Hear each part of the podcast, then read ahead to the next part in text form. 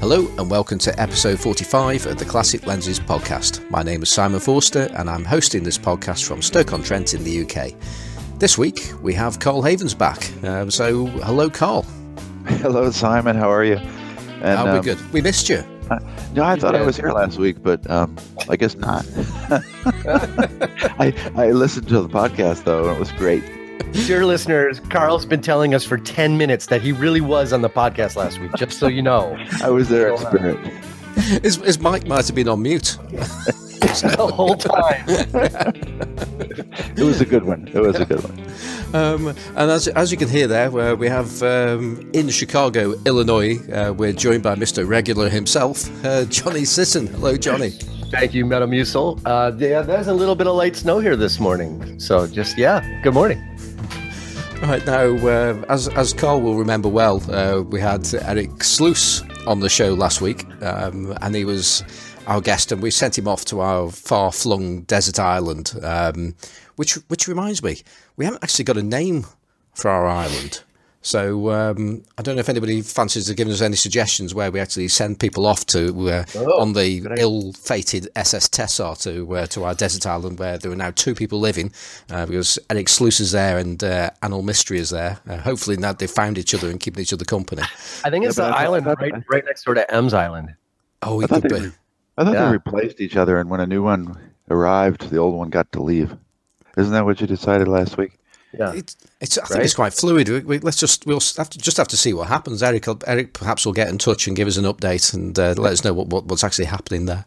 And I and it just reminded me that um, I didn't listen to the whole podcast because I don't I didn't get to the part where where he identified his third lens, so I don't know what his third choice is. Right. Well, I can I can tell you now that Eric he, he managed to pretty much defy his uh, yes. deepest emotions uh, by not taking a single Carl Zeiss lens, which which well, we'll put it this Shocking. way, Shocking. It, it is, and I, I, we did actually have a, a, a light, some lie detector software uh, connected yeah. to the. Um, or a machine at least connected to the uh, the podcast last week, and Eric managed to melt it. So yeah, um, yeah. Do, do, we do we believe that Carl, uh, that Eric was uh, not take a single Zeiss lens there? Mm, bullshit meter says so. no. Yeah, yeah. he was he was right on with his choice of camera bodies. That was that was good choices. Well, they were good choices of lenses as well. Uh, yeah, were very thoughtful choices of lenses. They, they yeah. were because they, they were they were interested. They were certainly not what we expected him to take, and and frankly, there was two of them there that uh, I think none of us had a great deal of knowledge of whatsoever. So uh, well well done to Eric on that one. That was uh, that that was interesting. But um, but anyway, last week. We, at the end of it, we we were going to do some emails, but it was actually running on quite long. Um, so we decided that uh, we'd postpone that and do emails this week. So, um, and we've had quite a few, and we've had some more since uh, the last ones came in as well. So we've got two weeks worth of uh, emails to and correspondence to catch up with. But before we done that, before we do that, I should say, uh, seeing that you've not been with us, Carl, although you may well have been sort of with us last week, but we didn't hear from you. Um, perhaps you want to let people know what you've what you've been up to. What I've been up to, so. Not not a huge amount in photography, although this weekend I've had some fun. It's been a rainy weekend, on and off all the weekend long, and um, so I went out yesterday morning, uh, yesterday morning, Saturday morning, our local farmers market, and it was raining, and um, it was quite nice because everyone had their umbrellas out, and um, and I, I I have finally got one of these Asahi Coca Kogaku, Kogaku Takumar F58. Um, F, 58 F, millimeter F, 58 uh, is, that, is that a pinhole 58 millimeter f2.4 lenses so the one that simon uh, bought that i originally was going to buy and then someone got another one another and so i finally one came up on ebay and I, and um, it's fantastic it's perfect there's no I can't hardly see anything on it. it. It looks perfect. There's a little bit of small cleaning marks on the front of it, but that's it. And I really like it. And um, so I went out on um, Saturday morning shooting and um, experienced how fun it is to try to take photos of a bunch of people in a, a, street setting with a hold, trying to hold an umbrella over your head at the same time. And um, I need to invent something. I need to do a Kickstarter and invent something that attaches in a little umbrella over the top of a camera. And um, we talked about we talked about that. And then um, yesterday there was a local art festival that happens once a year downtown, and it wasn't raining. It was just kind of off and on raining, and I took this lens out and shot photos that I that I really like. I don't know if other people will like them or not, but I like them. And um, there are a bunch of black and whites, and I didn't take any pictures of, of the art. I took pictures of people doing stuff, and uh, there's a couple that I like really in, in particular. And um, I have no idea what aperture I shot at because it's a preset lens, and um, I just turned the preset dial all the way to 22, and so there's this clickless ring that I was messing around with, and I basically just focused and turned until I liked the way the background looked behind the person that I was photographing, and then uh, I I don't know I was probably shooting at f 5.6 or 8 on most of the shots, so I did that. That was my that was my photography. Fin- oh well, I finished up I finished up a roll on the Pen EES. Totally it up because um, somehow the um, the uh, ASA dial had gotten turned to um, to 200 because I thought I had XP2 in the camera and I actually had FP4. So I shot a whole bunch of pictures with the camera set at 200 with the film um, being 125 ASA Yeah, film. That won't hurt anything. You Yeah, I don't know. I like contrasty photos, though, so I might tell the photo lab to do something with that. Tell them to push it to stop. Yeah. I'll tell them to push it to stop. Yeah. I think so. And then the other thing is that um, if anyone knows that camera, it's a cool camera. This this Pen EES, and and it's, it's zone focusing, but it has three zones. So it has this little dial with a picture of a single person, and then a picture of three people standing side by side, and then a picture of a mountain. And um, I don't like to use my, I don't like to wear my glasses when I'm walking around, so I take them off, and I can't see those freaking little things clearly enough to differentiate the mountain from the single person one. So I shot, I don't know, a dozen pictures of um, things that were intended to be at an infinity focus with the lens set on the close focus. so I came home and I took a Sharpie marker and I made dark marks on either side of that little mountain thing. So the next time I go out, I won't do that again. We'll, Yeah. we'll see how those turn out. But you know, maybe they'll be good for people who like blurry photos and, uh, and don't care about about focus. So that's my my photography. Um, I've been trying to shoot more images of people doing things and interacting with each other, um, like we talked about before. And I did a set in a bar the other night. It was mostly to get a handle on how how was it going to work with the light. This is like one of the darkest places that I that I ever go into, and um, and I was shooting at f one point one, and uh, but now I had the the lens on the Fuji, not the Sony, and I had the ISO up at times to uh, over three thousand, almost four thousand, and uh, I was still holding the camera with a fiftieth of a second. And this is f one point one. But I, so that was the main thing. I got a couple of shots that I kind of liked, but I was I was trying to get a feel for that because I'm going to go in there and do some more serious shots. And the staff at this place, who I know really well, they're going to let me do some portraits of them and candid portraits. I don't know whether it be while they're working or maybe just standing in a place that we find that works out well. Um, there's two cool lens things um, that I wanted to mention. I don't, I don't have these lenses yet, but um, a couple of years ago, no, it was probably four years ago, um, people were, were talking about Jupiter 9, and um, I was looking at them on eBay, and they're really expensive. And then I saw this one that was $85, and I thought, oh, shit, I'll buy that $85. And I bought it, and then it came, and then I realized it had a Kiev 10 mount, and um, but there was no way to put it on put it on my camera, and so um, I rigged up this way of putting it onto a um, M42 adapter by cutting a piece of a bicycle inner tube and wrapping it around the lens and then around the adapter, and it would stay on for a while before it popped off. But um, I was able to take photos, but there's not adjust the aperture because the aperture adjustment is in, inside of the camera that that comes from, and um, but the pictures were nice, and so I, I sent that one off to Derek, and he, he still has it. It's probably sitting on a shelf because I don't think he was able to do anything with it either. And it's um if you see them on on uh, eBay, it- it'll it'll say Jupiter Nine Automat, yeah, for Kiev 10 15 mount, and and yeah, they're cheap. Well, um, this guy who makes those uh, custom adapters that many of us have for the um, uh, Helios 103 lens uh, he's basically taken them out of a Kiev 4 camera and made an adapter out of them.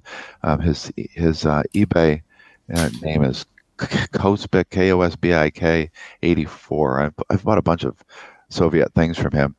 He um, he's now made an M42 um, Frankenstein version of that um, Jupiter 9 lens, and and also and set it set it up with a pin that you can push in and out to adjust the aperture. So um, I, I, corresponded a little bit with him, and I have one coming from him to try out, and uh, I'll post some pictures when it arrives. See how and see how it is. It might be a really uh, inexpensive way to get into a very nice lens. So we'll see how that goes. Um, so just price price differential there, say between that uh, was it Kiev 15, 10, 15, did you, did you say? Um, so back in the day when I was looking, the the, the Jupiter nines were over two hundred dollars, and that one was eighty five. I don't know how they compare right now. Hmm. Maybe about the same. Yeah. Because I bought a Jupiter nine not too long ago, and I paid over two hundred dollars for it. Yeah, it's it's going it's going to make a huge difference. I mean, that's always been the case. It, the, the the gap has narrowed considerably with the the LTM thirty nine and the Contax Kiev version because certainly when I first set out looking at uh, Soviet lenses, there, there, there, weren't many options to, to adapt a, a Contax Kiev lens, and as a result of that, the, the, the prices were probably around about sixty percent of the price of an LTM 39 lens, and it's exactly the same thing. And in some ways, they, they can be more desirable because you can, um, they, are quite flexible lenses, especially if you get one of those adapters that you can keep on turning the helicoid so far it'll drop out, uh, but you can use it to uh, get very, very close indeed. So, um, no, I, I, I, I, quite like the uh, the Contax Kiev lenses, but but yeah, the, the the more difficult the mount, then the cheaper the, the base lens going to be. Right. Well, so this lens, so this lens though, when it comes, it's going to have an M42 mount.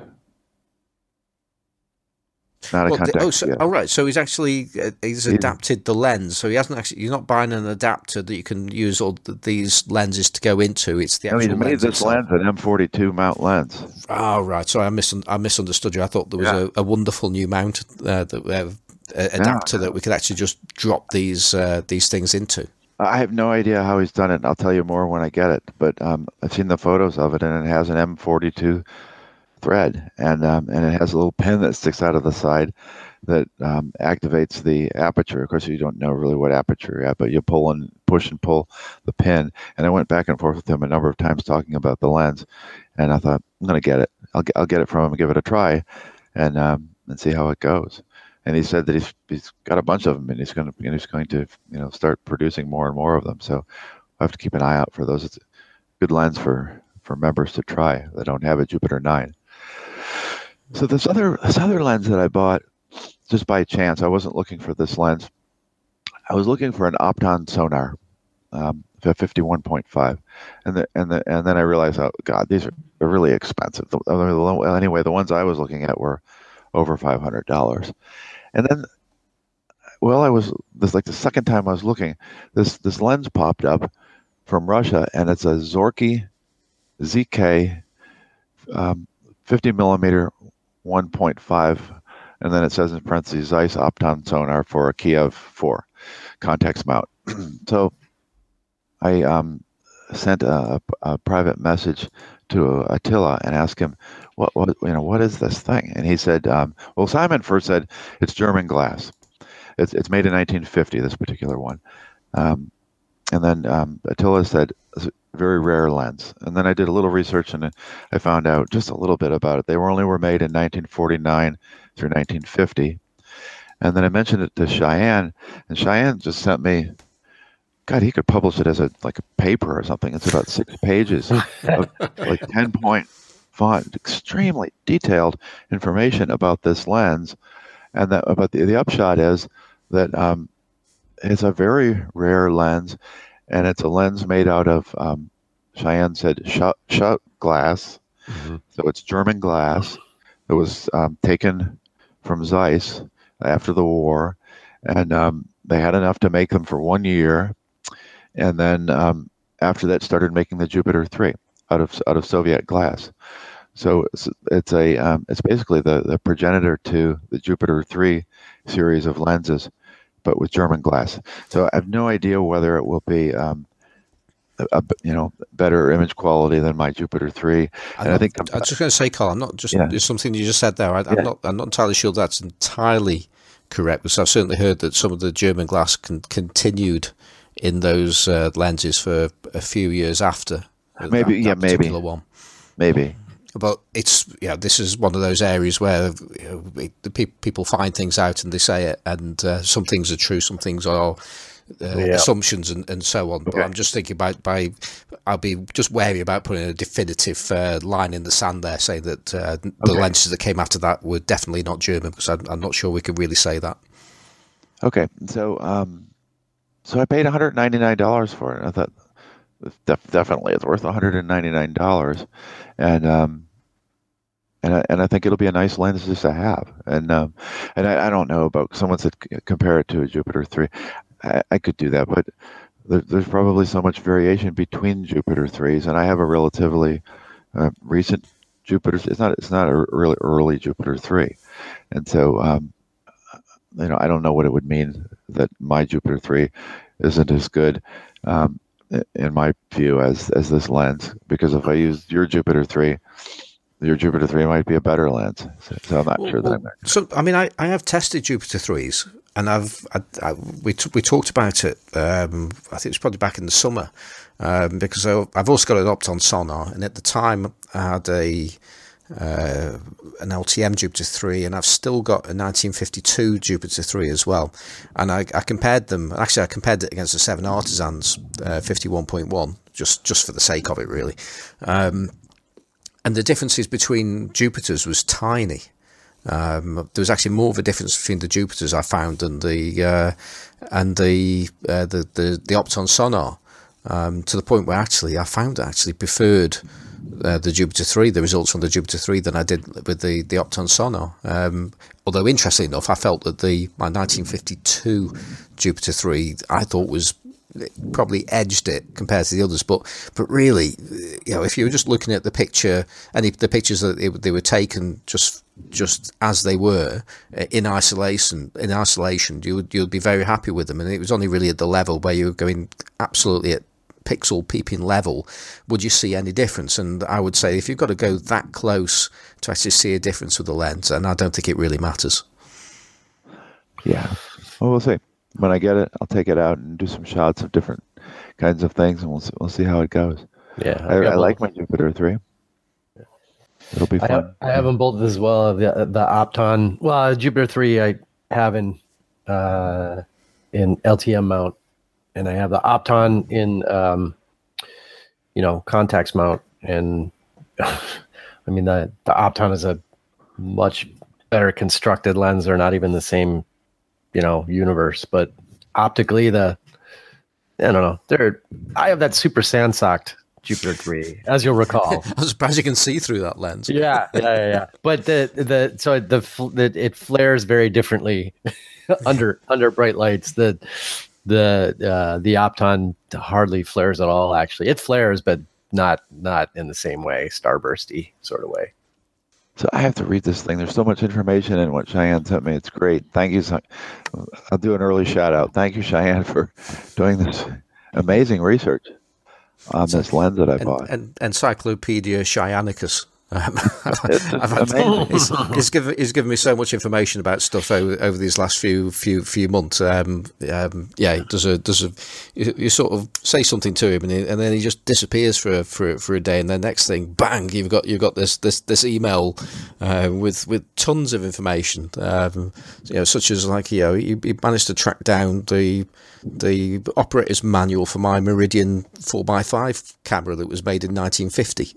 Yeah. you know, so uh, I don't know where he gets all this stuff from, but um, yeah, he does a great job of that of that kind of research. Which, at the end of the day, when we had him on the show, you could you could tell that you know he, he just loves going going back and looking at the history of things and then spreading the knowledge. Um, okay, well. Carl, I was just going to say something going right back to uh, to where you were in, in, when you were talking about using that uh, uh, Asahi if that's how we're saying it, um, 58 millimeter 2.4, the Heliar lens. Um, Yes. you, you mentioned your method of using that, and you said that uh, you turned the preset ring to f22 and then and then moved the aperture ring to, to, to suit. And uh, I, I have to take issue with that. And um, and I, th- I think this is uh, either either Johnny's going to what's the word uh, officiate judge judge this one but i i am firmly of the opinion that uh, what you actually do you set your aperture ring to f22 and you move your preset ring um, whereas you you the, your terminology is to do it the other way around and You're uh, correct. You're correct, Simon. You're you're right. Yes. oh, I- okay, so I'm- thought- what I'm doing I is thought we could have an argument there but uh, You're, because we've had no, one you're before right. haven't we You're right. I'm I'm I'm changing the I'm opening and closing the diaphragm with the preset ring. You're you're right. That's that, that's that's cool um, do you agree with that one johnny Uh, I'm I'm not sure which ring Carl's actually turning, but No, I mean, it doesn't, right. it doesn't He's right. matter. I mean, what's the difference? You shoot it's- it on it's just- digital; it doesn't make any difference. No, it's a, ju- it's just the terminology. If, if we're explaining the how a preset ring works or a lens with a with a preset ring, um, then uh, some people Well, okay. call so the, pre the, the preset ring would be the one with the hard stops. If you have well, there's single ring and there's dual ring presets too. So added.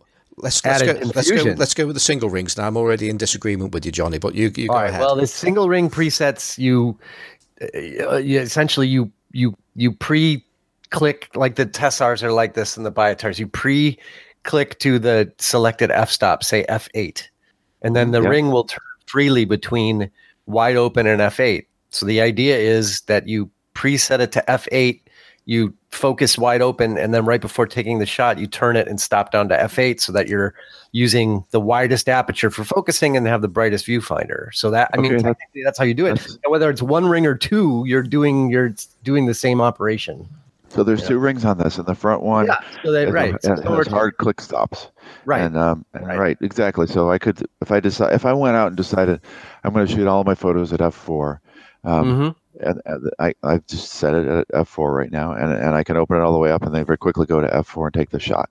Yeah. But um, but what I like to do, and what I did yesterday, and what I described, was have the whole range available, so that if I Mhm. get someone focused, I can I can turn that ring. And a digital camera, this is easy. It wouldn't be so good on a Yeah. film camera, maybe, or or a rangefinder with a light meter in your hand.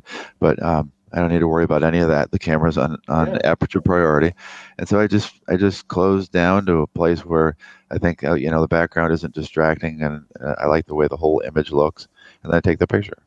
Um, Yeah, John- you're you're viewing the you're viewing the depth of field in real time, and yeah, makes sense. Yeah, um, the the the methodology ab- absolutely fine, but uh, Johnny, you, you did actually say then, at least I think I heard you say that the uh, the clicky the clicky wheel is the uh, the preset ring, and I'm saying no, that's the aperture ring, and it's the smooth one is the preset ring. Um, I I think we should uh, put this out to our, our listeners and uh, Why? our- our Because it, there's only one answer. No, no. Why? The, the ring that clicks and stops at the aperture is the preset ring. The aperture ring is the one you turn to No. meet the preset ring. No. There's o- No. there's only one answer here. No, there isn't. The answer, the, the the the one that clicks is the aperture ring. The one that moves freely, stepless, is the preset ring.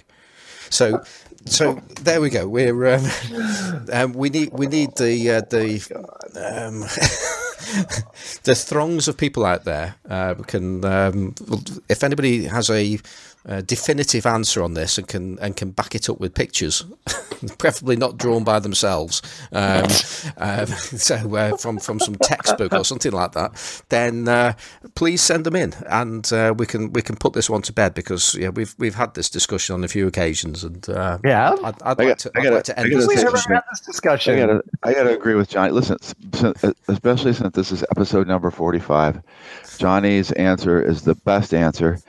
It- It's the best answer to any question that's ever been asked.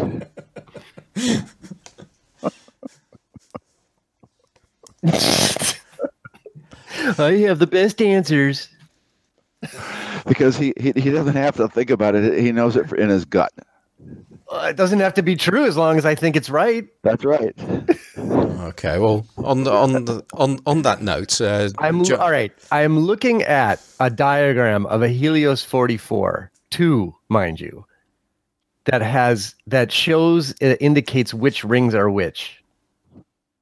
So I have this, and I will. I could include this if you like. I, I could include this in the I, notes. I wish to, I wish to verify the, the source of this information before we uh, we, well, before we that's the send it freaking internet. What do you think the source of the information Yeah, is? yeah, no, but is it this? Is it just some bloke who's just who's just written this on a, on a in a blog, or is it actually um, No, come, it- come from it- the a diagram from an instruction manual? It's in a diagram from an instruction manual. I will let me read this. Hi, friends. I bought the Helios 44 II for my Sony. Since we're going to be reading a lot of things today, I bought the Helios 44 II for my Sony A77. Of course, you did.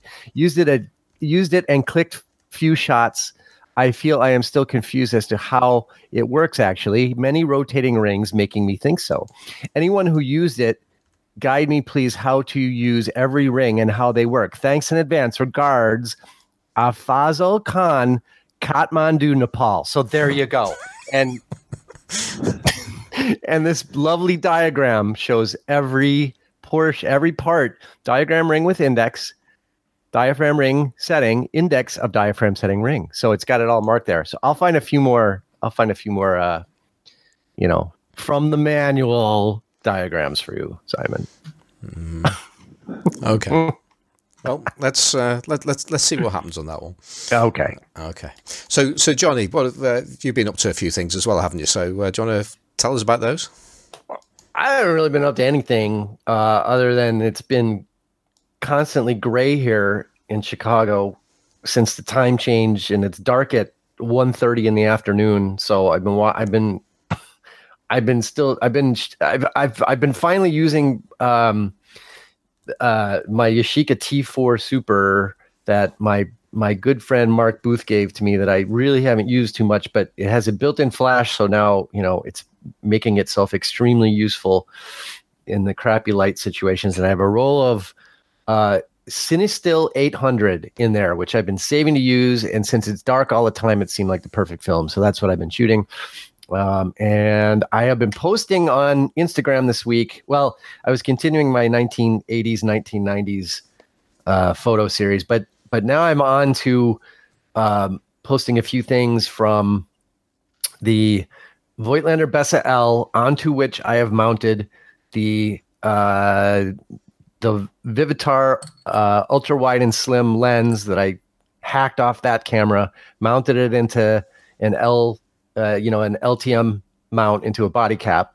So I have this little point and shoot lens on the Voigtlander, which is kind of okay. But then I realized I could uh, stick on the front of that.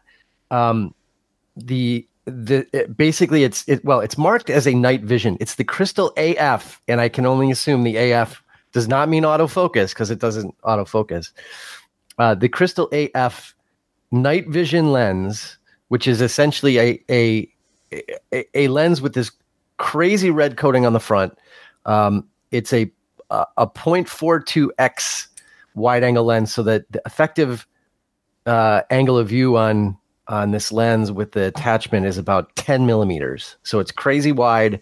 The colors are crazy, and that's what I've been kind of posting up on my Instagram. I I I, I did this lens hack ages and ages ago and haven't shot it with it a whole lot, and honestly wasn't super impressed with it. But adding the Crystal AF on the front, and it's suddenly a whole lot of fun. So that's I, that's what I got going on my my Instagram. That's been my highlight.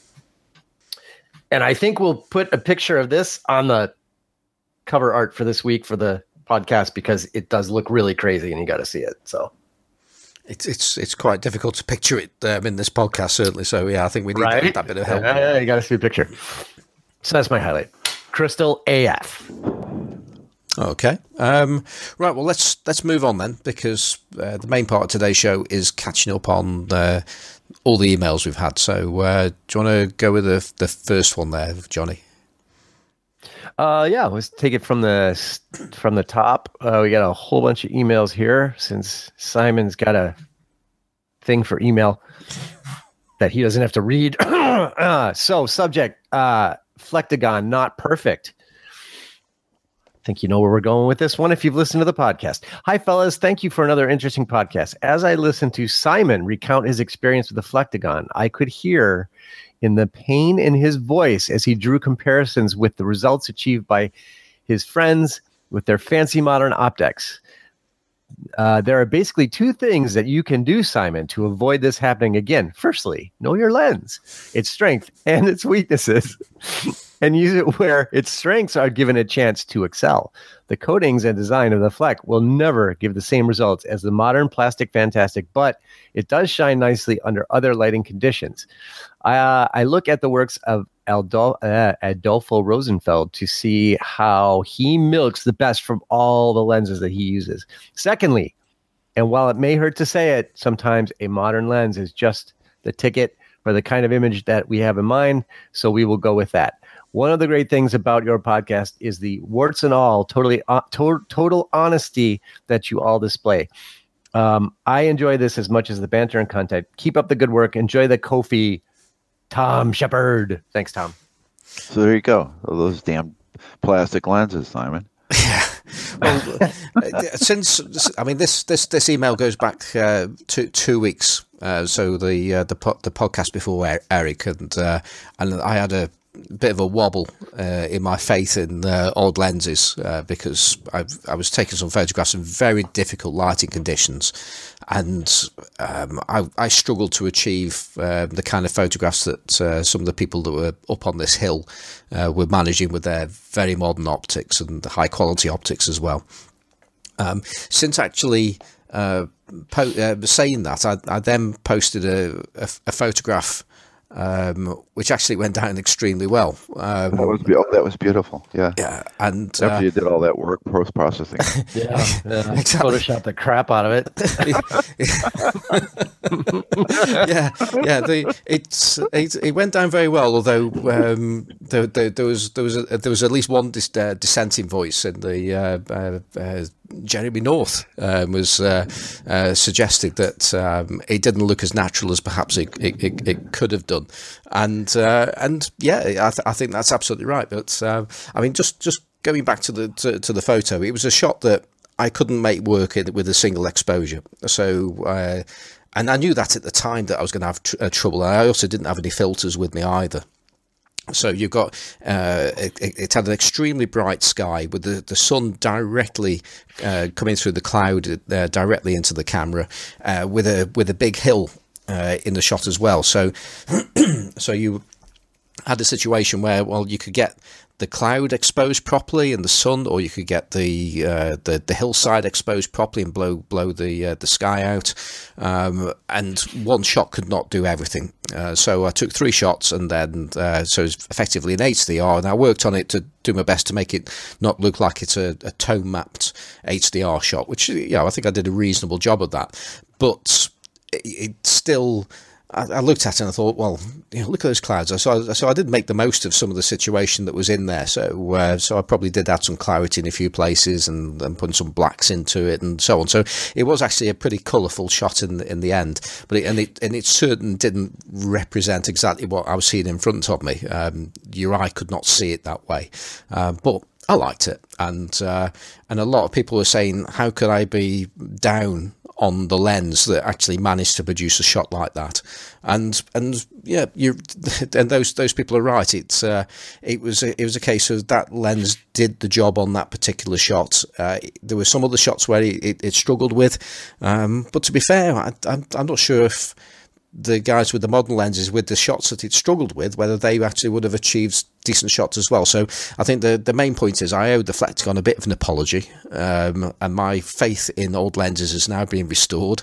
And I agree entirely uh, with with Tom that uh, it's it's horses for courses. You know, some lenses are going to work brilliantly in some circumstances and some aren't. And that applies to new lenses as much as it applies to old lenses. And yeah, the Flektogon, it's, uh, I think we need to restore it uh, back into its uh, legendary position because it, it, it really, really did deliver. Okay, so uh, okay, but should we go uh, on to the next? Or? I was just going to say, just just thank, thanks again to, to, to Tom and uh, and how he yes. is is enjoying um, our uh, warts and all coverage. gets, gets gets plenty of, plenty of those. And thanks, Tom. So, So we have a lot of emails, and on the last episode of Backing Papers, they had a lot of emails, and they talked about a milk and cookie break. Are we going to have that too? I really like that idea. No, we're we're hard, we're hardcore. We just keep going. No, Jesus.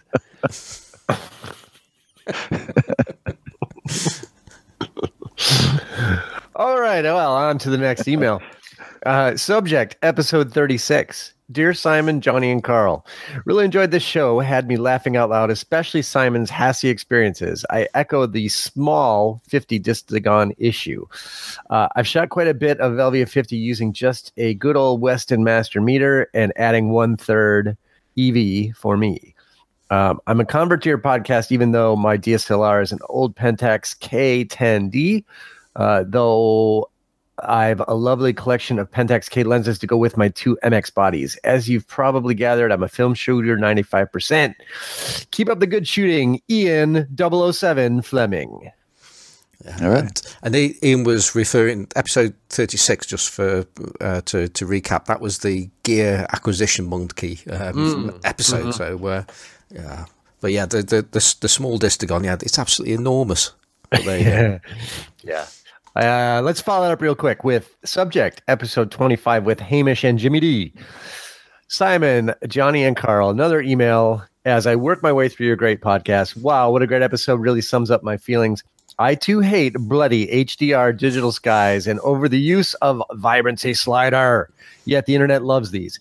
Hamish is so right. Just enjoy what you like doing, whatever you love. Keep shooting. Regards, Ian Fleming. All right.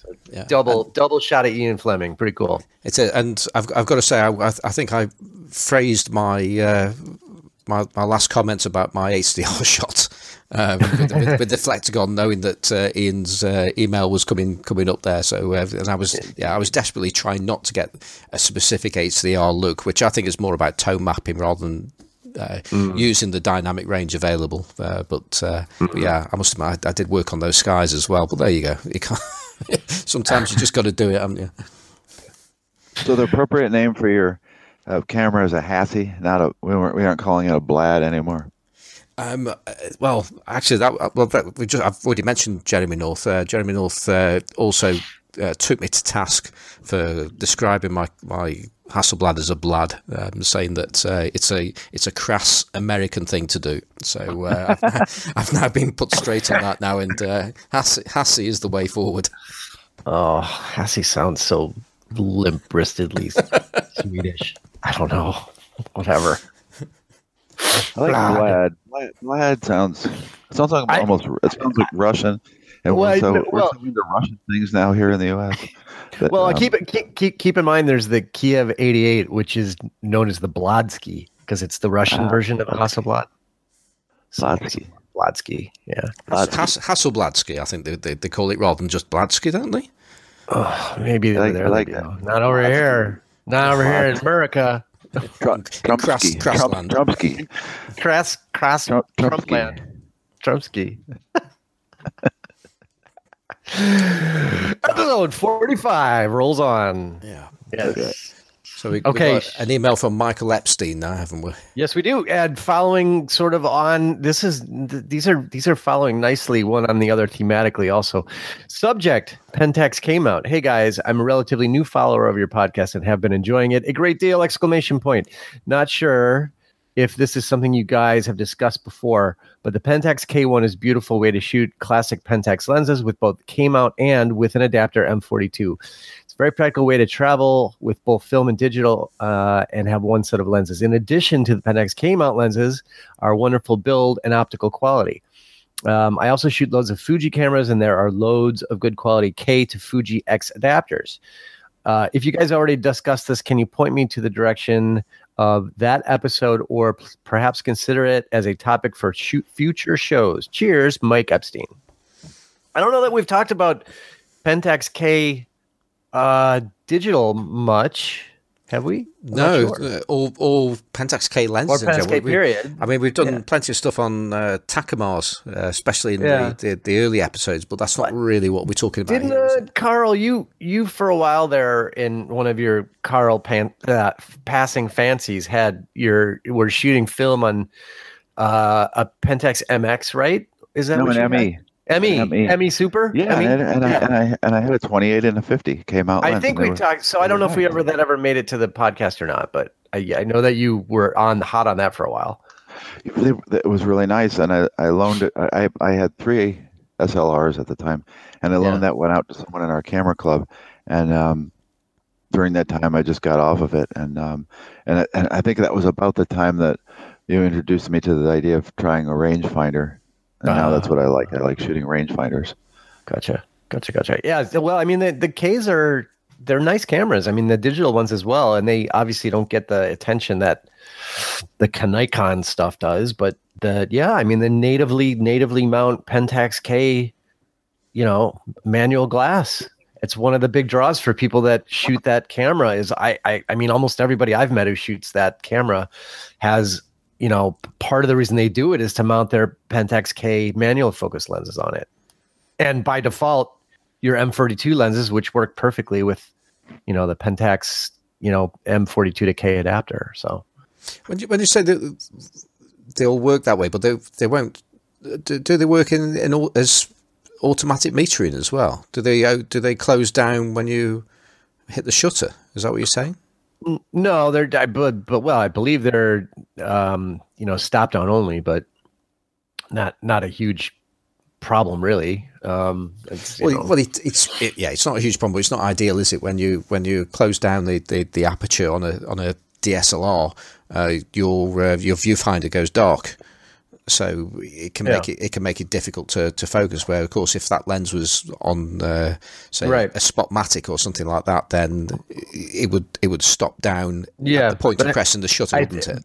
Yeah, but I think it's it's like it's like using Nikon glass, manual glass. doesn't stop down, but um, I believe it indexes to the aperture and records the aperture in the EXIF data, and it, te- it tells you the working aperture and the viewfinder. So I mean, it's a, it's essentially like Nikon. Well, on the very few Nikon digital cameras that will actually let you mount Nikon classic glass, it, it works the same way. So. No, I, I'm not sure if that's the case. Um, surely, when you put it on, if you got one of the the, the higher end uh, the Nikon cameras, and you put an AI an AI or an AIS lens on it, um, then you can you can set the aperture to wherever you want to set the aperture to take the shot, but the the actual um, your viewfinder stays yeah, yeah. bright. No, that's what. Yeah, it's right. It's the same. Yeah. But so, so does that also happen then? If I put a, a Super Takamar on uh, on a I don't know uh, an MX or some, something like that or a ME Super, are you saying that if I set that to f8, it won't darken the screen until it actually takes the shot? Uh, you're gonna be stop down shooting it. I don't have one in front of me to double check that. Maybe somebody can can write in and tell us that because again, there is only one correct answer. Um, but no, I, I don't. I don't have one in front of me to to to double check that. Um, The open open aperture metering, as far as I know, it does. They do not stop down automatically. You have to stop them down manually. Yeah. Yeah, So- I'm, I'm pretty sure that's the case. So, I mean, if that's if it's anything other than that, then uh, Pentax experts out there, please let us know.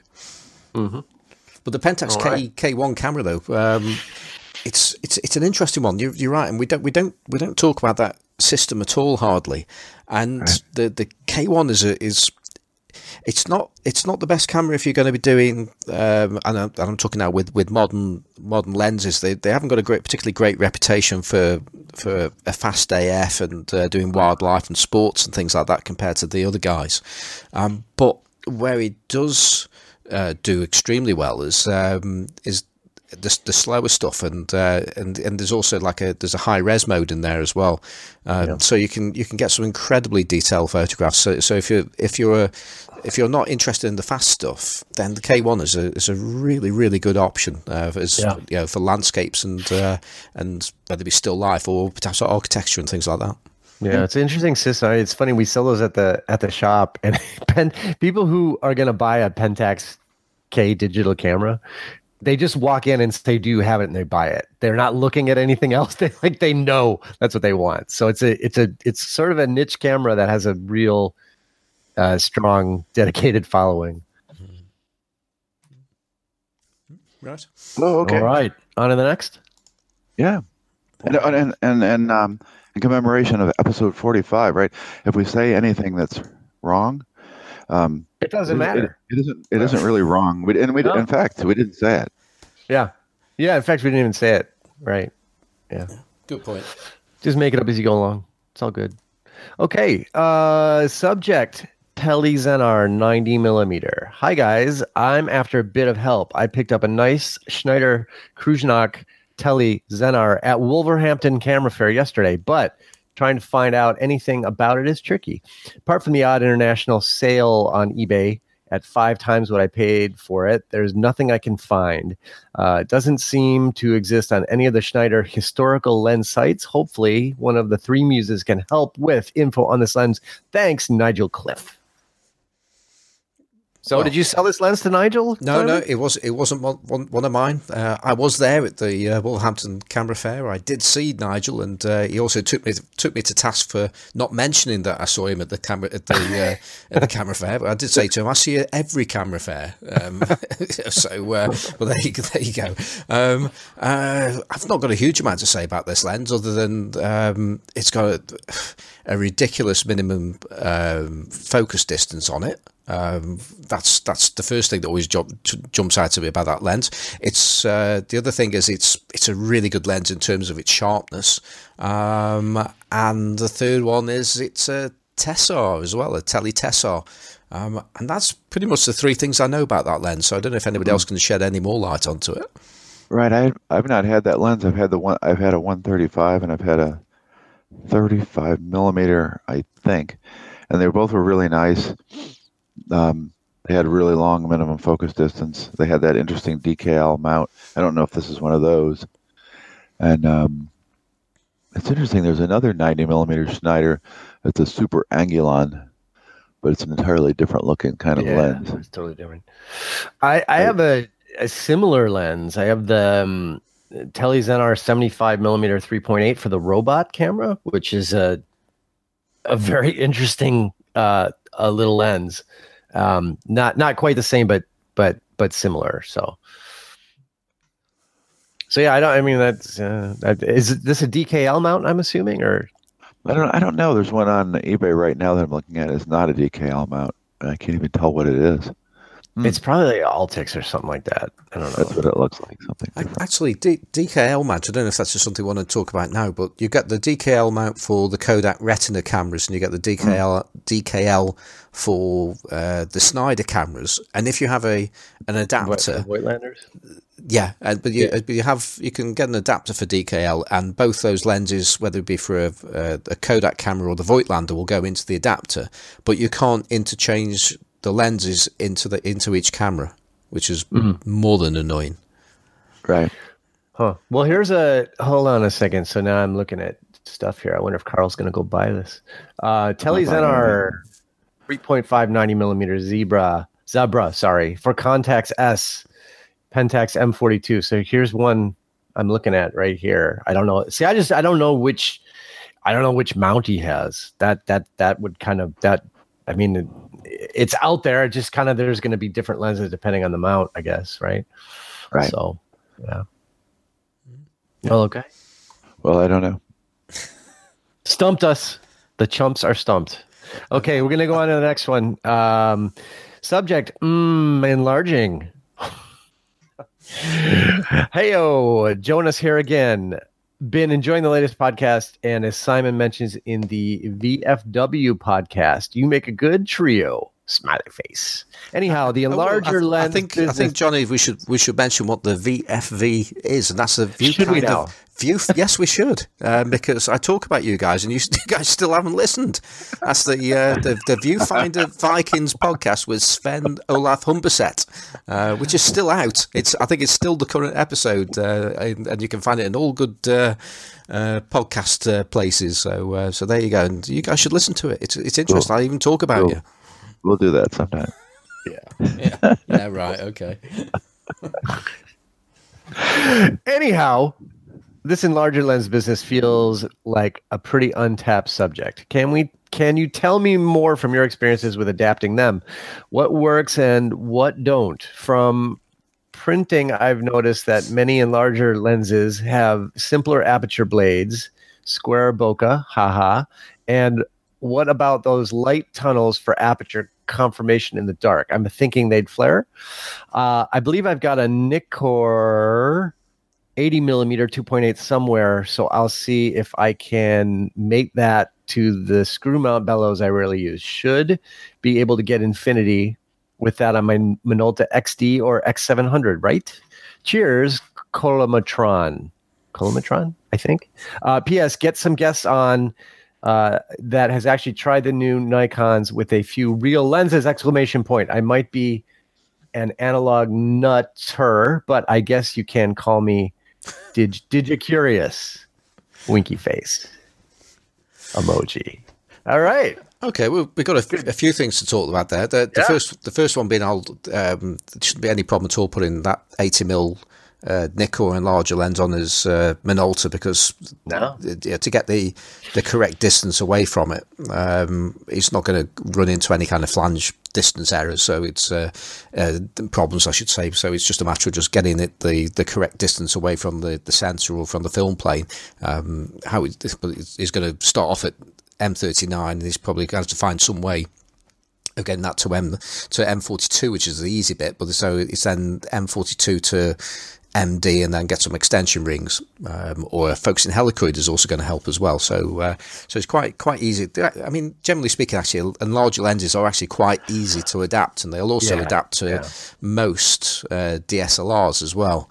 Um, especially the longer the, uh, the, the the length of the, the lens. So you know, if it, say a 50 millimeter versus a 75, a 75 millimeter lens needs to be um, further away from the uh, from the film or from the from the sensor to get the infinity focus. So the, the, the longer the the lens, in many respects, the easier it is to uh, uh, to adapt. Um, as far as uh, aperture blades, uh, they do tend to be um, uh, you don't get rounded aperture blades because it, it doesn't really matter about bokeh when you're using an enlarger lens. It just it's just not a uh, a thing that, um, that, that that crops up. But is is right there that you do get these simpler blades. Um, they appear to be either uh, they can appear to be four blades, so it's usually actually two blades are close together um, into and give you these square shapes. And there's a couple of lens, a couple of enlarger lenses I can think of the top of my head. Um, you've got uh, Meopta do a couple of Belar lenses, the uh, 50 millimeter and the 75 millimeter. I think they're both three. Oh, there might be 4.5 lenses, I think. Um, but you have to be very careful. You, if you if you do want one of those with a that produces the the square aperture shape, um, because you can get this, you can get square bokeh and uh, wonderful effects out of that if you like that kind of thing, and they can be quite effective. Um, but just because it's a Meopta Belar uh, 53.5 or 4, what, whatever it is, doesn't necessarily mean it's one that's got the, uh, the, the the full blades on it. So you, if you if you are looking to buy one, then um, see if there are any pictures of the the lens stop down and if there if there isn't a picture of it, then get in touch with the seller and just ask them to uh, describe the shape uh, of what happens when the aperture closes down. If you if you want that kind of lens, um, so those lenses that you're describing are those C mount lenses? No, no, no. They're uh, they, they're generally 30, um, M39. Although okay. that's that's not necessarily the case. Um, right. You know, just, there's some some odd odd sizes out there, and sometimes you have to use a combination of adapters just to get it to 39 millimeter. Uh, remember, we had some that were C mount back in the day when we had our EM ones. I don't think there was C mount. The, uh, they, the one that they, I had, the one that I had was it was really tiny, yeah. and I had to get a special um, adaptive ring that had a place to put a C mount into the into the ring, and it didn't um, vignette with that small micro four third sensor. Are you thinking? Of, are you are you not thinking about when you? Were, I'm thinking about the little Schneider lens that I have. I, I thought I thought you were thinking about when we first were using the, the slim M42 to M43 adapter. It just happened, and it just had to have a C mount adapter, a, a C mount in it, but you would actually ignore that and you would just screw your uh, your your helicoid into it instead. I'm just wondering if you're confusing it with that. So I'll have to look when I get home. I think that little Schneider lens in the pretty little blue box is a C mount lens. Maybe maybe not. I don't know, but the the squares are cool. They look better when they're diamonds. So turn it a little bit when you take the photo and get the diamonds. Mm. Yeah, I like I like and, and Johnny, you really like those um stars that I made the other day, didn't you, with my Canon lens? Yeah, I did. I didn't, yeah, I didn't have any problem with those. They they worked for me. Except the, your answer to why is it like that? to, in order to ruin your poker. well, you asked me for the answer, didn't you? I didn't ask. No, someone asked. What was the purpose? and that's all I have to say about that. Yeah. Um, just well, just a just a couple more things on on on this one. Um, and he mentions about the uh, oh, where's where's he put it now about the uh, the, the light tunnels for aperture confirmation. So some oh of these, yeah, yeah, yeah, some, yeah. Some of these lenses have got like openings in the side of the lens that can potentially Right. let light back through them. And uh, I've I've not used one of those, but if that ever came, if that was ever a problem, I'd just tape the tape the, the hole up. If it was go, if it was going to let light into it, then just just A little bit of black tape. Exactly, that that'll photo deal with it. tape. Yeah, And his other point there was, um, uh, could you get a guest on who's actually tried the new Nikon's with a few real lenses? Um, and We will have Ken Rockwell on on a future episode. well, that's that's the point. Because that leads me on to the point there that uh, Ken has now um, adapted some LTM lenses to a Z7. And Did he say it was a big waste of time? he didn't? No. No. no, this is this is the big news, um, and it's worth people uh, heading over to uh, Ken's site and supporting his uh, ever-growing family um, to have a have a read of what he's what he's actually just said because it, it, it certainly appears from what he's saying there that the the problem that um, affects Sony cameras when you're using wide angle LTM lenses, uh, you can sometimes get well, you just do actually you get uh, smudging in the in the edges because of the uh, the angle of incidence of the light hitting the corners of the uh, of the sensor. Um, Dave, there is something different going on with the with the Nikon's. I'm sure it's a Z7 uh, sensor in particular. is talking about whether this applies to the the other model, because of course there are two Z Z uh, cameras. But he was saying that the the problems that were occurring on Sony are not occurring on the new Nikon, which is Ah. pretty big news. Yeah. No, I get to hold one two weeks two weeks ago, and just play with it a little bit. My uh, my friend got a Z, a Z not a Z a Z seven, and um, he had a couple of lenses that he bought with it that were the autofocus lenses. But he brought this. This is a guy that I know who has um, a lot of very old Nikon's back to, to the first SLR and and all of the lenses, maybe more than more than 50 lenses, and and now he has a Z7, and he had along with him a an, AI 20 millimeter, and um, it looked pretty nice. It looked pretty nice, but that's that that isn't a lens that that has a problem on the Sony. I don't think any of the SLR lenses have got got No, an issue. It's, it's, no. it's all about the lenses that sit close to the uh, to the Yeah. film plane and therefore the Yeah. sensors, the problems. So good news from Nikon there potentially. Okay, very good. All right, on to the next. Onward we go to an email from Ben Reynolds. Subject: Digital body dilemma! Exclamation point. Hi Simon. As you asked on Instagram, I thought I would write to ask for the podcast's auspicious opinion on a dilemma I have over digital body choice. Uh, money no object. I would be buying the new Fuji GFX50R straight away, but that is not an option right now. Ellipses. The reason I got back into film 18 months ago was that I needed a new camera, and a lot of cameras I lusted over as a teenager were affordable now. Uh, a lot of gas, uh, Fuji G, um, GW 693, Fuji GA 645, Bronica ETRSI kit, and so an Intrepid. Uh, later, I realized that I need a digital for those moments where film either isn't practical or doesn't give me what I want. Um, I would like to do some commercial work, and Eric Sluice made a great point when he said that clients don't care if you're working with film; they want results and they want them now! Exclamation point. So, to my dilemma, ellipses. I was going. Wait, I was going to. I think he means buy. I was going to buy the food, the new Fuji XT3, about 1,600 pounds with the 18 to 55. But Eric mentioned that the Sony A7 II is still available new. Uh, I can get the body and the 28 to 70 with cash back for around 1,100 pounds, uh, which by the economics of the gas driven camera nerd gives me 500 pounds to spend on other glass. So my question for you is, which would you go for, ultra modern APS-C or older full frame with some budget for classic glass? I'm hoping the sales will be on again around Christmas, so please let me know so I can blow my cash before the year is out. Either way, I will probably buy an adapter for my Bronica lens. Um, I love the images I get with that camera. Oh, and that Canon FD 135 f2 is stunning.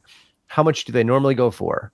Thanks for your help. Uh, and all three of you for a fantastic podcast. Cheers, Ben Reynolds. Oh, he is Captain Badbeard on, tw- on Twitter. That's awesome. Captain Badbeard. Excellent. Okay. Um. Johnny, do you want to go first on this one? Yeah, buy the Sony. Come on, you can, you can you can you can say more than that. I'm sure you can. I uh, and have you, Well, I can, I, I, I can, I can tell you that the the sales that are on right now aren't going to get any better because I've, I have all this, I have all the paperwork from all the manufacturers with all the discounts, and they're not going to get lower than they are uh, right now. So, I mean, the, the, the, there there may be additional stuff coming for Christmas, but Fuji's instant rebates are set through the end of the year. Um, don't know about about Sony's, but I know that Fuji's are all set. So the Fuji's not going to get any any cheaper, is what I'm saying. So Okay. Well, on the on the camera front, I mean, that, let's let's start at the top. Um, what he would love if uh, if he could afford it would be the GFX 50R, uh, which is an interesting camera for for, for adapting anyway. Yeah, for Um, sure.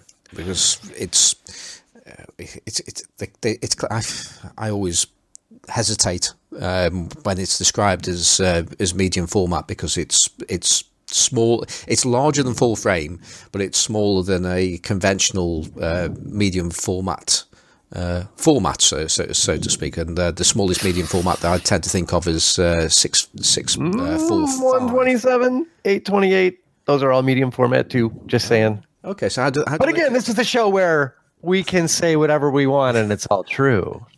well now you've corrected me do you want to tell us a bit more about those two formats and how they compare to the uh, GFX 50R Well, I'm just saying anything larger, technically, in the film world than 35 millimeter, above that is considered medium format. So that's all. That's all I'm saying. Yeah. So, well, in the strictest in the strictest sense, it, it, the, the the Fuji is medium format, and, and it is. You know, I'm I'm I'm being. It is a 43.8 by 32.9 millimeter sensor, to be precise. Yeah. Yeah. So 43.8 is bigger than 36. Right? It is. It And 32.9 is bigger than 24, unless we decide it's not. And then that's true as well. But the the Episode 45. yeah, the interesting uh, point on this is that many um, full frame SLR lenses Yeah. uh, will will cover uh, Most the, the sensor. Um, I think uh, the MD lenses seem to uh, seem to be a, a popular uh, choice for uh, for these uh, GFX uh, cameras. But so I'm I'm hearing they they have a larger image circle than, than than some others. I don't know how true that is, but that's certainly something that I've I've been hearing. Um, and it's it's it's it's it is interesting because you know it's it's this equivalence thing. Um, so a 50 millimeter lens on on the GFX uh, if it widens the the field of view effectively. So it, I'm not sure what it becomes. I don't know if it's a 42 millimeter lens or, or or something like that. But what you what you're definitely doing is introducing more of what's going on outside the normal um, image circle. Uh, and certainly with, with many lenses, when you go beyond the the limits of uh, of the lens, so if you're using, say, a, a lens like like some of the pen lenses, for instance, the um, Olympus pen lenses for the film cameras, uh, the, the- a lot of them will vignette. In fact, most of them will probably vignette on, on full frame. Not all of them. I know that the 38 1.8 doesn't vignette, but the, the quality in the edges is you can you can see that drop off because ultimately, why spend the time and the engineering to, to make the edges of a lens that's only going to cover a smaller sensor? Why why why work on that when it's never going to get used?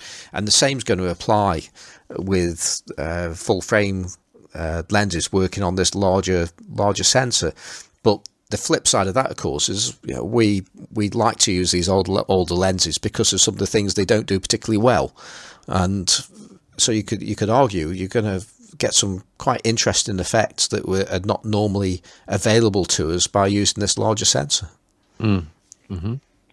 I know what I do about his um, question, though. Can you guess?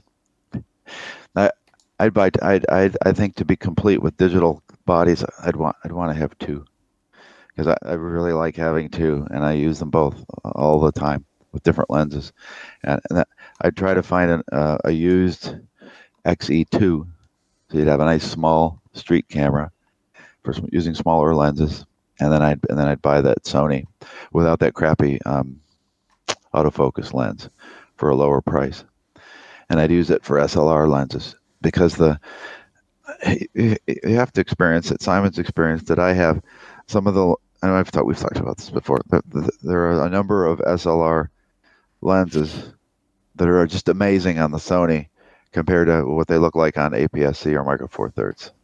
That was what I would do. By the Sony. Okay, are we uh, still going? Or? Uh, yeah, well, I've, I've, just just just my, my, my take on it is I, I agree with um, with with with Eric uh, when he made his decision to go for an A7 Mark II. Um, yeah.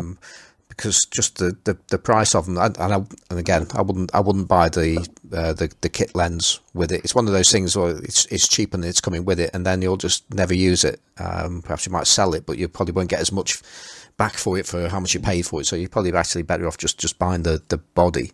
Um, yeah, it's it's you know, from from the perspective of using old lenses. I, I say use the uh, use the format with the, the lenses are designed for. Um, yeah. simple as that. Because I just think it, you just get the best, but the best look of the of, of the lens. Uh, that's not to say you can't get good looking photos with uh, an APS-C camera or a Micro Four Third camera, uh, because you absolutely can, and there are plenty of people that are perfectly happy with that and will always be happy with that, and that's great. Um, you know, it's, it's, just down to how you want to use yeah. your camera and how you want your shots to look, I guess. So the one thing I will say, just reading through his his question again, if he's talking about using the digital camera he's going to get with the system lenses that come with the camera. nobody needs a freaking full frame digital camera. Nobody. Almost nobody. Professionals need it. Uh, you know, maybe landscape photographers, maybe. But if you're going to use the system lenses that come with the system on that camera, then all you're doing with the Sony is spending more money to get maybe some negligible, negligible image quality uh, pluses if you're making big, big hard copy prints, but you're never going to see it if you're talking about viewing digital images. And I'm talking again, not about this lens adapting bullshit that we do, which is not what most of the world does. I'm talking about using the camera as it's intended with the lenses manufactured for it that, you know, Sony likes to call Zeiss lenses or the Fuji lenses. Um, I, there is no bloody reason that you need to do that. There just isn't. But he wants to adapt. He wants to adapt older. But, but he's sort of saying though he wants to do both. That, that's what I'm saying. Yeah. If he wants to adapt lenses, buy the Sony. If he wants to use the digital as a digital with the digital autofocus lenses, you don't need the Sony. I'm just saying. Because he's asking us specifically about the Canon FD 135 f2. Right, right, right. So but I only mentioned because he's talking about using the digital in situations where it isn't practical to use film. So if he's going to use them, that's what yeah, I'm saying. Yeah. But it, since he wants to do both, I would say buy the Sony because you'd probably be happier. Because you could get that, um, especially well, that, if you that, don't care about dials and you like, you know, the crappy menus and, canon and bullshit software, and and you like your camera to get marked up really quick and look crappy. You'll be very happy with the Sony. Yeah, well, he's going to use he's going to use a lot of that money that he has left over after he buys the Sony yeah. to get this um, Canon lens. Yeah. Well, they're going to be it's going to be about four hundred dollars. So he got plenty of money. Yep. Right. I think that's where the the problem is. I, I, I totally agree with, with, with, with Johnny. I mean, if if you're primarily a digital shooter, um, mm. there's there's no real compelling reason uh, to go to um, uh, full frame I say no real compelling reason. The, the vast majority of users are not really going to get the benefit of, of going full frame um, because if you're just after clean, digital sharp shots, then uh, an APS-C sensor, quality APS-C sensor, is going to deliver images that are just as good or or fractionally not quite as good or sometimes better depending on uh, how you actually process the images and the kind of shot you want. And I mentioned a few weeks ago I, have seen a well I yeah I've seen a, a micro four thirds uh, image printed to about 40 inches wide something like that maybe maybe bigger actually. It, it was it was big. And um, and it looked great and that's with a tiny micro four thirds sensor. So, yeah, it, yeah, you, you only really see. You know, the, I I got annoyed with micro four thirds because of the, how it looked like when I was looking at pictures on Facebook. Mm. and uh, and I didn't like the the graininess in the uh, in the out of focus areas, and and that to me is the main reason why I, I, moved over to Sony wasn't actually because I wanted to use the lenses in the way that they were configured. It was because I was getting yeah. really annoyed with the, the out of focus areas. Um, and then once I actually got there, I was thinking, well, yeah, these lenses are now working properly. So it was a, it was a double win for me. Um, but mm. yeah, if you're printing stuff, full full frame is uh, is is not is not strictly necessary by any stretch of the imagination. And I think a Fuji system is absolutely excellent if you're going to be using it, using it digitally, and you can get some great photos with it by using the uh, adapted lenses. What you're not going to get unless you have a the is it the XH1? Um, if, unless you're having you're going to spend the money on that one, you won't get stabilization, uh, which to me is a big deal. Although I went a week with my uh, steady shot on my Sony switched off and I didn't know it.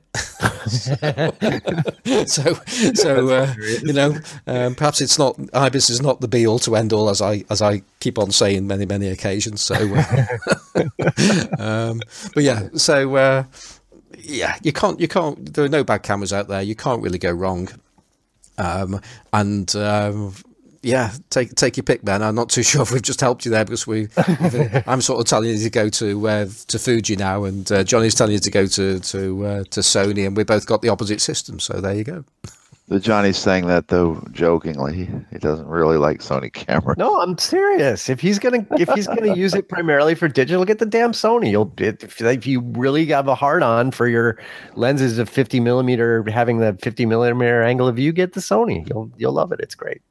Actually, that is that is the point. Though I mean, if as a film shooter, I came into photography as a film shooter, and when I was using micro four thirds, I when I picked a lens up, I always had to do a mental calculation as to what this 50 millimeter lens would look like. Ah, it's a 50 millimeter lens, therefore it's going to it's going to act like a 100 millimeter lens. But I knew what a 50 millimeter millimeter lens should look like, and when I put it on the camera, it didn't do what it was designed to do, and that always irritated me a little bit. But mainly at the wide angle lenses rather than at the uh, uh, the the longer ones. So if if Ben is used to using 35 millimeter lenses then in the way that they're actually meant to work, then it's going Sony's a, a, certainly a more natural way of doing things. Yeah, unless you just look through the viewfinder and it is what it is, which is, I, I mean, I came to it from film too. I just looked at the viewfinder and what I see in the viewfinder is what it is, and it's fine. When I'm in the Ireland, I drive on the wrong side of the road. Whatever, I don't care. It's all fine. Just whatever, you know, it's all good. Yeah, that's just me. There you go. So hopefully we've helped you there, Ben. Not at all. Sorry, Ben. okay, onward we go uh, to a from Devlin Cook subject. Read me triple exclamation point please in parentheses in quotes in in brackets.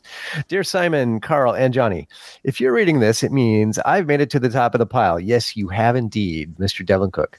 Just uh, a quick thanks for the great work you're all doing as an avid listener. I've thoroughly enjoyed all the shows and often have you playing while I'm walking the streets. Hopefully, walking the streets, taking photos. You mean? Uh, one gripe would like uh, w- one gripe would be all the additional credit card charges I seem to be have accrued. I'm not sure I can blame you completely, but I'll go ahead and try anyway! Exclamation point. Lately, I've been driving down the Nikon Nikkor. I'm with Simon on the pronunciation, by the way. So Nikon Nikkor rabbit hole. Um, do you, do you, how do you say rabbit in the UK? Just like you do. Okay, very good. And after going back through previous episodes looking for Nikkor lenses, I quickly gathered up such fine pieces as the 105 2.5 Sonnar, uh, the 1 uh, the 55 1.2 SC, and a few more. Uh, Johnny, as always, was great to see you the other day in the store. Sadly, the F2 I was using has since been sent back to the seller. After receiving the package and going through my ceremonial frenzied opening, I gave it a quick once over, cycled through all the shutter speeds, all sounded and looked good, including my uh, shooting pose in the mirror. Soon after, I was on the go, uh, go train to Chicago Union Station, listening to episode 43 and visualizing the great art I was about to create. The day went perfectly, and I shot two rolls with the new camera, which, by the way, is a sheer pleasure to use. Um, after I was back home, I quickly developed the rolls and I pulled them out of the tank. I'm always excited doing this, but even more so when it's a new camera. I was dismayed to see that more than half the frames were either blank or severely underexposed. Turns out the shutter was either partially opening or not opening at all when used at higher shutter speeds. And since researching, it seems this problem is quite common with the f2. Um, unfortunately, it's quite often unnoticed by sellers as the mirror still lifts and drops, so it will sound and feel quite normal when checking. Anywho, I've been discouraged. Uh, I have not been discouraged. The old one is being returned, and a new one has been ordered. Prompt prompted in part by the fact that I now have five pre AI lenses that would be useless to me. Um, well, I'd best start signing off and let you get back to the podcast, or for some of you, ending your and you're ending now auction purchases. Uh, I've also attached one of the pictures that survived from those two rolls in Chicago. While cruising the streets, I spotted this dapper young chap loitering outside a shop and using Anno Mysteries uh, tips for candid portraits, approached shyly, asked if I could take his picture. Luckily, he said yes and proved a good subject, if a little chatty. Um, it was shot in Ilford at Pan F with the Nikkor spelled N E E E E E K K O R 51.2 and stand developed in Rodinal before being scanned using my trusty Pakon, uh, th- or Pakon, depending on how you want to say it. Um, uh, thanks again for the great show and look forward to next installment. Cheers, Devlin. So yes, Devlin is Devlin. We've we've mentioned him a few times. Hopefully, um, people have followed the link to his street photography, which is really really excellent. Um, and I've talked to him a few times in the shop at Central Camera. He's he's an awesome guy. And uh, when he was in town, as he mentioned, he had um, the F2, and a really I got to say, he had a beautiful 55 1.2. Um, on that camera. It looked really great. I mean, it was like it was it was pristine. Um, and he picked up. We had a uh, a black standard prism for the Nikon, which he picked up, and I got a he got a couple of lens hoods and a couple of other odds and ends. But anyway, yeah, it was it was super cool to see him again. Um, and I'm really sorry to hear about that F2. I wish I had known because I, we have like have like a dozen and a half F2s at the at the shop and nobody seems to want them. So if anybody needs a really nice F2, please let me know. and I can hook you up. It's it's good to see that Devlin also went for the uh, for the Sonnar version of the uh, Nikon Yeah. uh, 105 2.5. Yeah. That's the, uh, the the version recommended by the Classic Lenses podcast. Absolutely. Um, actually, the other thing is we didn't actually get the attachment. Uh, meant to actually. No, I don't think we did because I didn't. I thought maybe Yeah. just you didn't send it, Carl or Simon, but we did. It didn't come through. No, I didn't. I didn't get it. So, All right, so uh, Devlin, please, please resend. We'd like to see it. Or post it in the group. Post it in the Post group. it. Well, he's, he's Oh, he not on? Fa- he's not on Facebook, so Ah, okay. yeah, Okay. yeah. All right. Well, send, send, send it to us, and we'll we'll in. He's like uh, those Sunny sixteen folks. He's just not really a Facebook guy. So. Yeah. Let's see. It's all good. Okay. All right. So shall we go forward? We have uh, one and a half. I'll call it one and a half. It's really two because it's same from the same person. So it's really like one big email with two parts. So we're gonna dive right in, unless you guys want to say otherwise or take a little potty break or whatever you want to do. But we are men with big bladders here on the Classic Lenses podcast. This ain't no back in paper. This ain't no Sunny 16. The bladders are just like like huge, and we have the biggest bladders. We have the best bladders. There's nothing wrong with these bladders. These bladders are big. Look at these bladders. Episode 45 continues. Um, okay, uh, Lawrence Dunn Uh, subject shooting panos. Hi guys, this email is specifically about shooting panos. This response has largely been driven by Johnny's posting his recent film panos with his christened Super Panavision, which I have loved. Um, when I shoot panos, I tend to use digital cameras. Was Canon 5D2, but now more likely uh, Sony A7R3. And since owning it, the Canon 24 TSE2 has been my lens of choice for panos. Okay, not a classic lens in the truest sense, but it is manual focus. Um, I can use the 24 TSE to shoot panos in one of two ways. Um, unshifted slash untilted using just a central sweet spot of the oversized image circle and using a leveling base nodal point rails rail setup on my tripod or b making use of the shift capability of the 24 TSE to take three shots central uh, full shift left full shift right. So three shots and stitching together is what I, I believe what he's saying there. Um, Johnny's Super Panavision film camera avoids the need to stitch, however, and got me thinking about shooting panos on a single digital frame.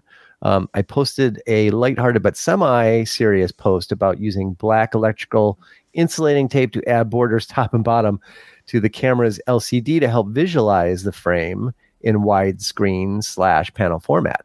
This got me playing around with an old Olympus's 16 millimeter fisheye to get the field of view and panel feel on a single frame. Um, it was a fun, quite effective setup, including the tape, but it does still mean you end up cropping and throwing away a lot of area the sensor is capable of capturing. It got me thinking, and onto my question, and back to the subject of lenses. Uh, half smiley face. Okay, Um, now I need to take a break and go pee. No, go ahead. Oh, come on, Carl. Couldn't you just like sneak off and not say anything? Now you've just ruined our whole iron bladder thing. The best bladders. Really? No, go ahead. Ah, Keep going. okay. Hold on a second. Carl?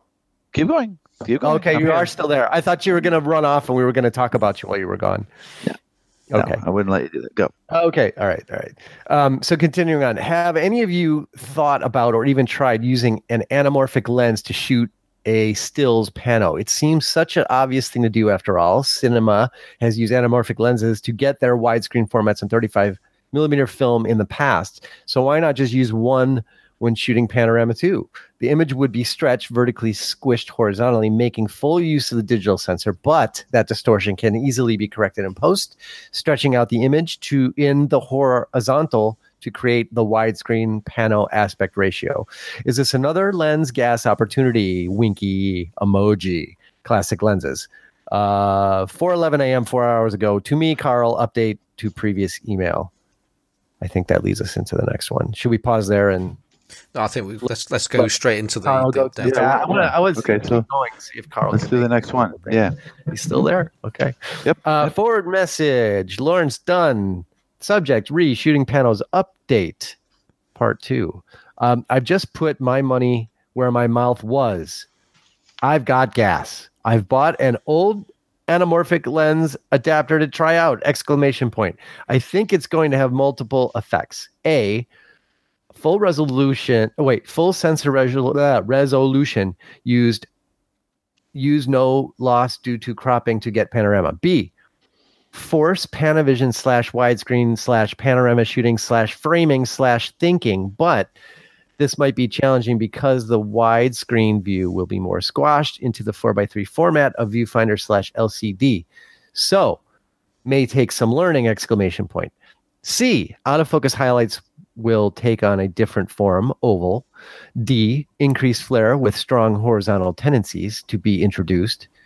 E, uh, Brenzinier, I think I said that right, slash medium format like effect with widescreen capture plus shallow depth of field, uh, lots of ellipses, and I can still use it with my old glass. I see most of the above as positive. Imperfections, add character, right, winky emoji. The negatives I can see. A, how you doing there, Carl? I'm doing fine. Okay, he's still there. The negatives I can see. A, the anamorphic lens needs to be separately focused to the taking lens. You have two focusing operations uh, to do slash get wrong.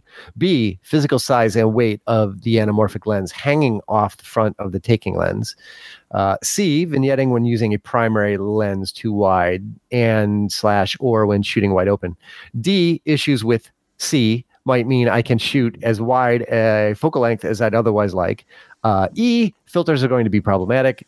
F, getting a clamp to attach the anamorphic to the primary lens may be an issue. G, all of the above might result in preferring to sh- just shoot with a wide, single, and crop Panavision formats and suffer loss of revolution, that resolution from cropping.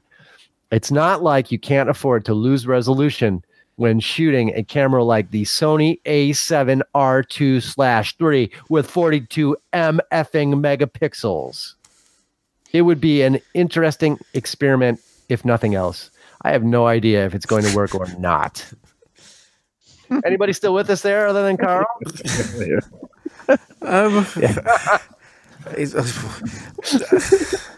I mean, it's like, where do you start there? Um, I, I, I think I think Lawrence has, has, has pretty much gone through all, all the the potential things well that, that we can probably think of. Uh, I mean, I've I have actually tried to use uh, an anamorphic lens um, with pretty much zero success. Um, I mean, I, I wasn't at home and I didn't have a full range of lenses to try them on, although I did have quite a few with me. And I, I really struggled to get anything um, that was usable from it. Um, Did you do all the stretching afterwards and stuff in post? well, well, no, I couldn't even get the. I could. I, I struggled to get a, a picture in focus, let let alone um, any of the the. Po- I didn't get as far as post post processing. You know, it, it just Okay. Everything just looked awful. Um, And the other, I mean, the other side of it is I. You know, I was screwing the lens, the anamorphic lens, into the filter thread of whichever lens I was trying to get it into. Yeah. And and I'm pretty sure that's not the right way to do things. Um, plus, the, the filter threads weren't compatible anyway. Uh, so know, there was always that risk of it's going to drop off in a minute, or it's going to rip the uh, rip part of the front of my lens off, the nameplate of the lens, or something, some, something like that. Um, but I, I, I believe you've got to have the right focal length to match the anamorphic lens as well, I believe. Um, do, you- do you have any experience on anam- anamorphic, Johnny? Well, I mean, a little bit, and I, I, I've, I, I have people come into the shop looking specifically for anamorphic lenses. Although most of my, I will say, are are film still, or sorry, are cinematography folks. They're not still shooters, but I do get people coming in to look for them that are doing still photography, and it's because they are roughly going down the same road, and they also want that stretched highlight, uh, uh, um, anamorphic look. So they you know they they they specifically want a certain bokeh look and highlight look which is you know which is what they want which is fine if that's what they want. Um so i mean yeah i know pe- people who people are doing it. You know it to me it seems like an awful lot of work. I, I don't know. It seems like an awful lot of work to get that effect but i i mean hey you know why not i mean if you're doing it in digital it's e- pretty easy to to mess around with it after the fact you know Well, this this might be something that in a in a future podcast we might know a little bit more about it because we're getting ever closer to actually having a, a cinematographer Yeah, right. um, being Yeah. being on the show, and uh, Yeah. and the person that we're thinking about is extremely experienced. Yeah. So um, so anamorphic. I think we should put that uh, Definitely. into the box of questions that we'll we'll be asking him when he uh, when he when he joins joins us. yeah. Per, I, per, I mean, me, me personally, I, I again, I just look through the viewfinder, and whatever's in the viewfinder is how I how I work, which is why I don't really care about APS-C. You know, isn't problematic. But I, I mean, I that's why the what I, I talk about the pocket Panavision or the poor man's X-Pan, I, I like the camera because the viewfinder is in panorama mode already. So I'm, you know, I just like composing that way. So I, I so to me, I don't know. It seems like a lot of work to get uh, a, a a a pano image to do all that. But hey, whatever. It's fun to experiment. I mean, there's it's not wrong. It's just a different way to do it. So, It's an interesting it's an interesting topic, and um, Yeah. uh, after all this reading of the email and talking about it, you know, there may be people that still you know aren't quite understanding. What, you know what, what what the underlying issue is, and because sure, I mean, I could put my camera on a tripod, and it's really easy to do a panoramic and just stitch a bunch of photos together, but I can't see what Mm. the image is going to look like before I bring it into the computer and do the stitching. So um, that's the whole idea: is being able to see what you're going to get Right. and, and, and then be able to frame it properly. I Yeah, like that little yeah. camera that you have. I, I saw one on eBay, um, and it had a lot of the blue chipped off and had black showing through, but it looked kind of Yeah. cool. And it wasn't They're- not, yeah, they're not awesome. that expensive. No, if you can find one for under a hundred bucks, that's like the to me that's the cutoff. Like if It was like see it eighty nine bucks. And um, yeah, that's right. There you go. So I mean, if you can get one for said a hundred bucks, working. Is it pretty low risk that it's going to work? You know, I gotta say, I have three of them now, and all three. The only thing I, uh, one of them, when I rewind it, it doesn't rewind all the way in one go. Like it stops, and I have to Yeah. push the force rewind like twice, two extra times to get it to actually rewind the entire roll. That's Yeah. the only problem I've had with any of them. They seem to just be they work really well. Um, to the point Yeah. where I've got a, I have a third one that I loan out to people because everybody wants to borrow mine. So I've got one, I have one out on loan right now. So, um, but yeah, I don't know if you can find one for 100 bucks, pick it up. They're they're just crazy fun. I might get one. It'd be something additional fun to do.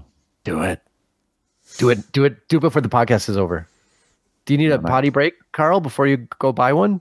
We could we could arrange Uh, that. I don't remember the name of the camera, so I can't I can't look it up. Well, it shows up as the either Minolta um, P P's like P apostrophe S. Get it, Carl? P's got a P's, Carl. Yep, got it. Okay. Um, or it shows up as the Freedom Vista, but it's got to be the Freedom. They they made some Freedom Vistas that are like zoom lens, you know, with a fake panorama. This one is like full time panorama. So you just got to make sure it's the right one. And I'm not really gonna buy one. The viewfinder is like literally, you know, it panorama format. So I'm not really going to buy one. I have too many film cameras and I'm not using them enough. So, and and I'm still having fun after. You could fit three of these in the pocket of your mom jeans, though. This is like seriously a real pocket camera. It's super, super thin. It's I need it's, thi- it's thinner than a the uh, Olympus Stylus slash Mew that everybody is like gaga over. It's even thinner than that. Um, before we go on to the the, the final um, email, uh, I just realised I forgot to answer part of um, Ben's question, and that was about prices of uh, Canon FD uh, one three five f twos, and certainly in the UK, you're looking at probably around about 150 pounds for something rough.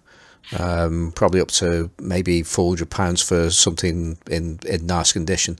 Uh, the one I have has been is is full of fungus. It's been dropped several times and rolled down the street, and it still takes great photos. So uh, if you can if you can live with an ugly lens, um, then they're a, they're a great lens. So don't worry too much about what it looks like. So if you want to do it on the cheap, I just bought something on eBay, Johnny. What'd you get? Oh, Yay! Ah, I, no, I needed a new um, screen protector for my LCD on my oh, that doesn't count. Boring. the bell the but I- bell song the bell sound needs to be removed now. Yeah, I how it was do that. How can I do that in editing? the, c- the conversation was getting kind of boring, so I multitasked. Well, let's move on. Let's do the final email. Um. So uh, Simon, I, I, I if I'm not mistaken, because I, I I thought that was the last one, but th- is this the one from uh, Ian Fleming? It is Okay, excellent. I just I just another one from Ian Fleming. The Another third- one. The, the Graflex, but this is one for John, for Simon mostly, isn't it? Or not? Is it? All right. Anyway, Well, let's see. we'll read But, it. uh, Johnny's going to prove otherwise now. Okay.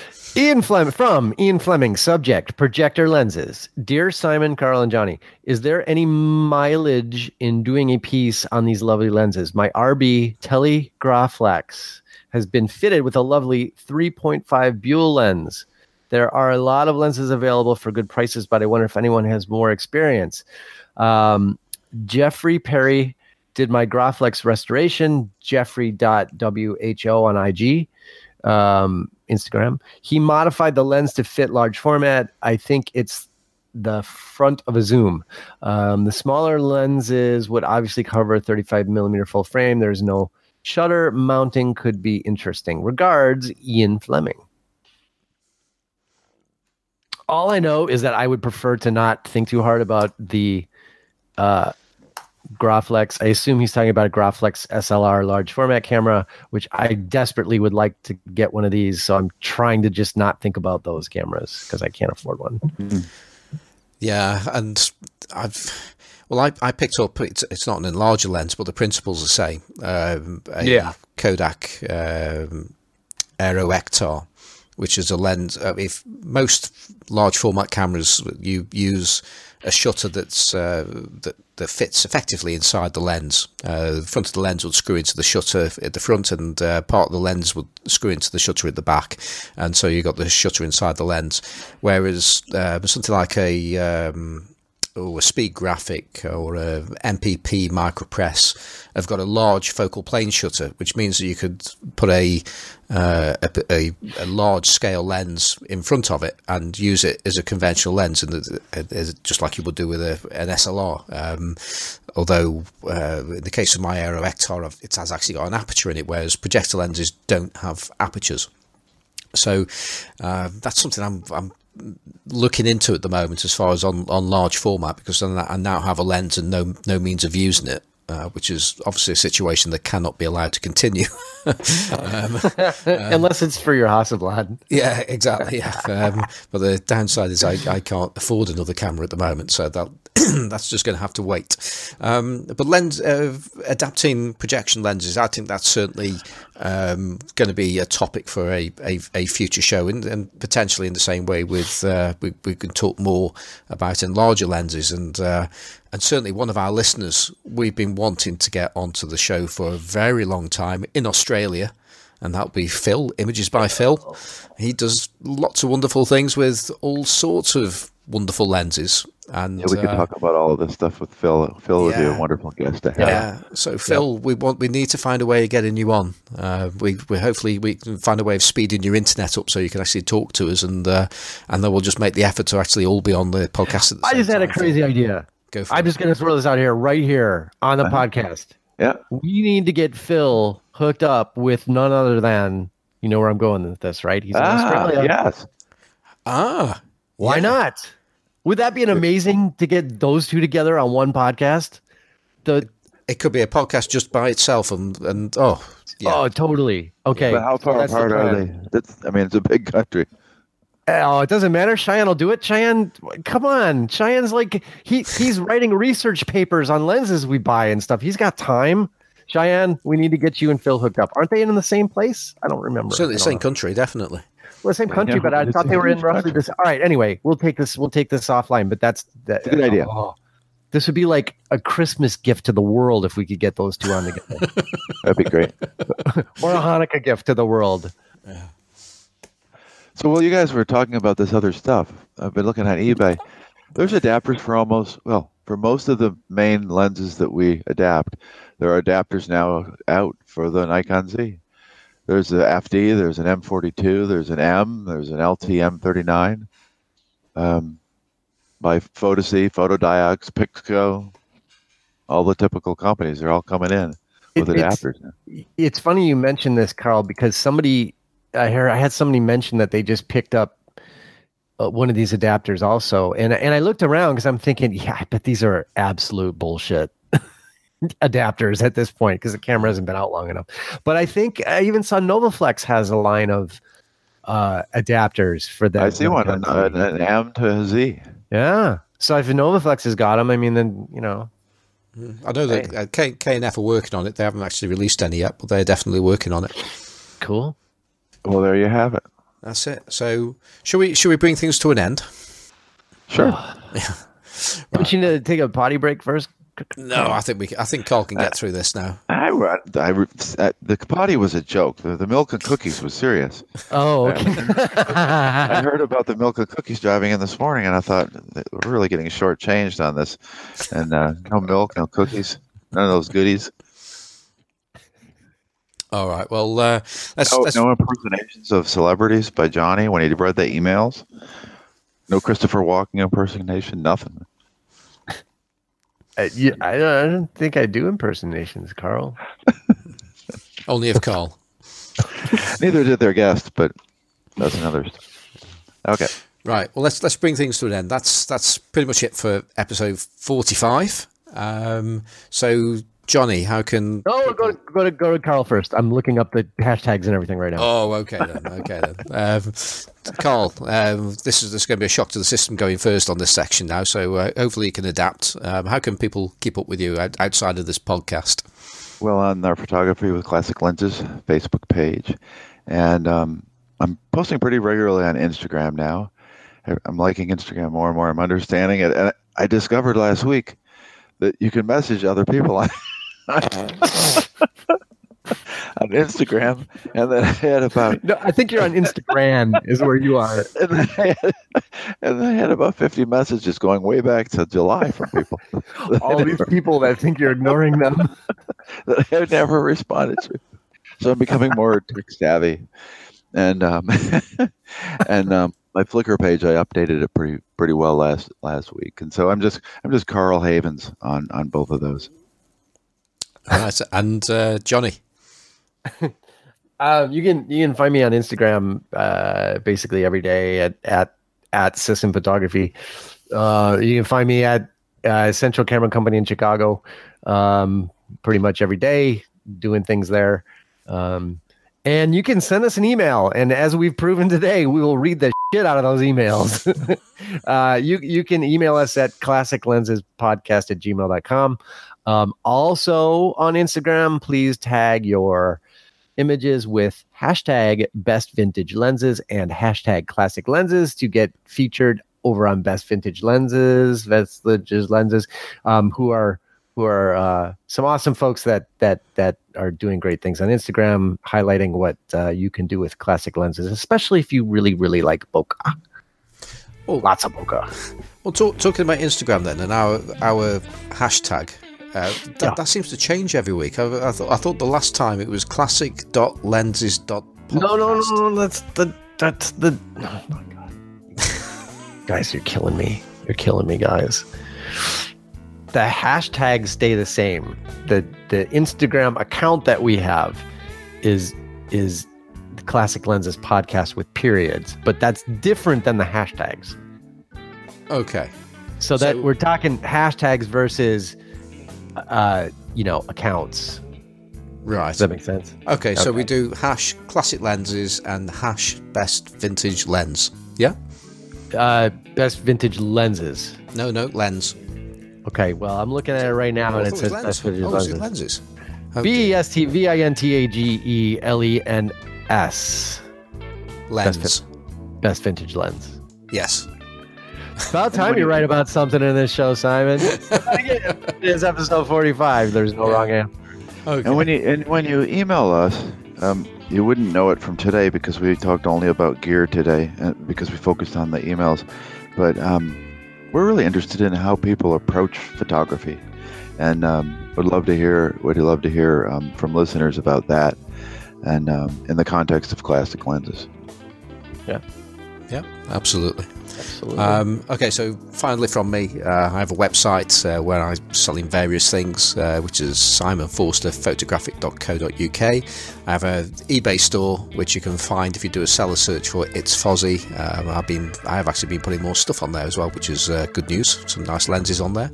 Um, and I'm on Instagram as Simon Forster Photographic. I'm on Twitter as Simon Forster Photographic. No, I'm not. I'm on Twitter as Simon Four. That's uh, F O R on the end of Simon. Um, and I can be found on the Facebook group for Photography with Classic Lenses. Uh, finally, we should say thank you to Kevin MacLeod for the music that we use, which is Octo Blues from Incompetech.com. And I hope you've enjoyed this week's show, and it'd be great if you can join us again next week. Goodbye. Not, not really. I Um, was I was here last week. I was here last week, and did the same thing. What do you? oh, were you? We didn't notice.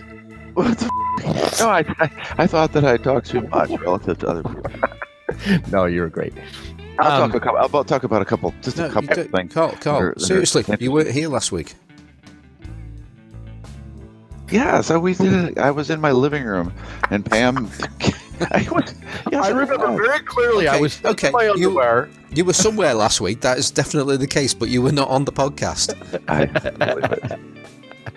All right, let me see. oh yeah, I've jumped a week ahead. This is the strange one where you did. With, uh, yeah, right. Okay, this is this one where you did with Eric, and I did miss it. Yeah. Yeah. Okay, I'm, time is flying because I'm having so much fun.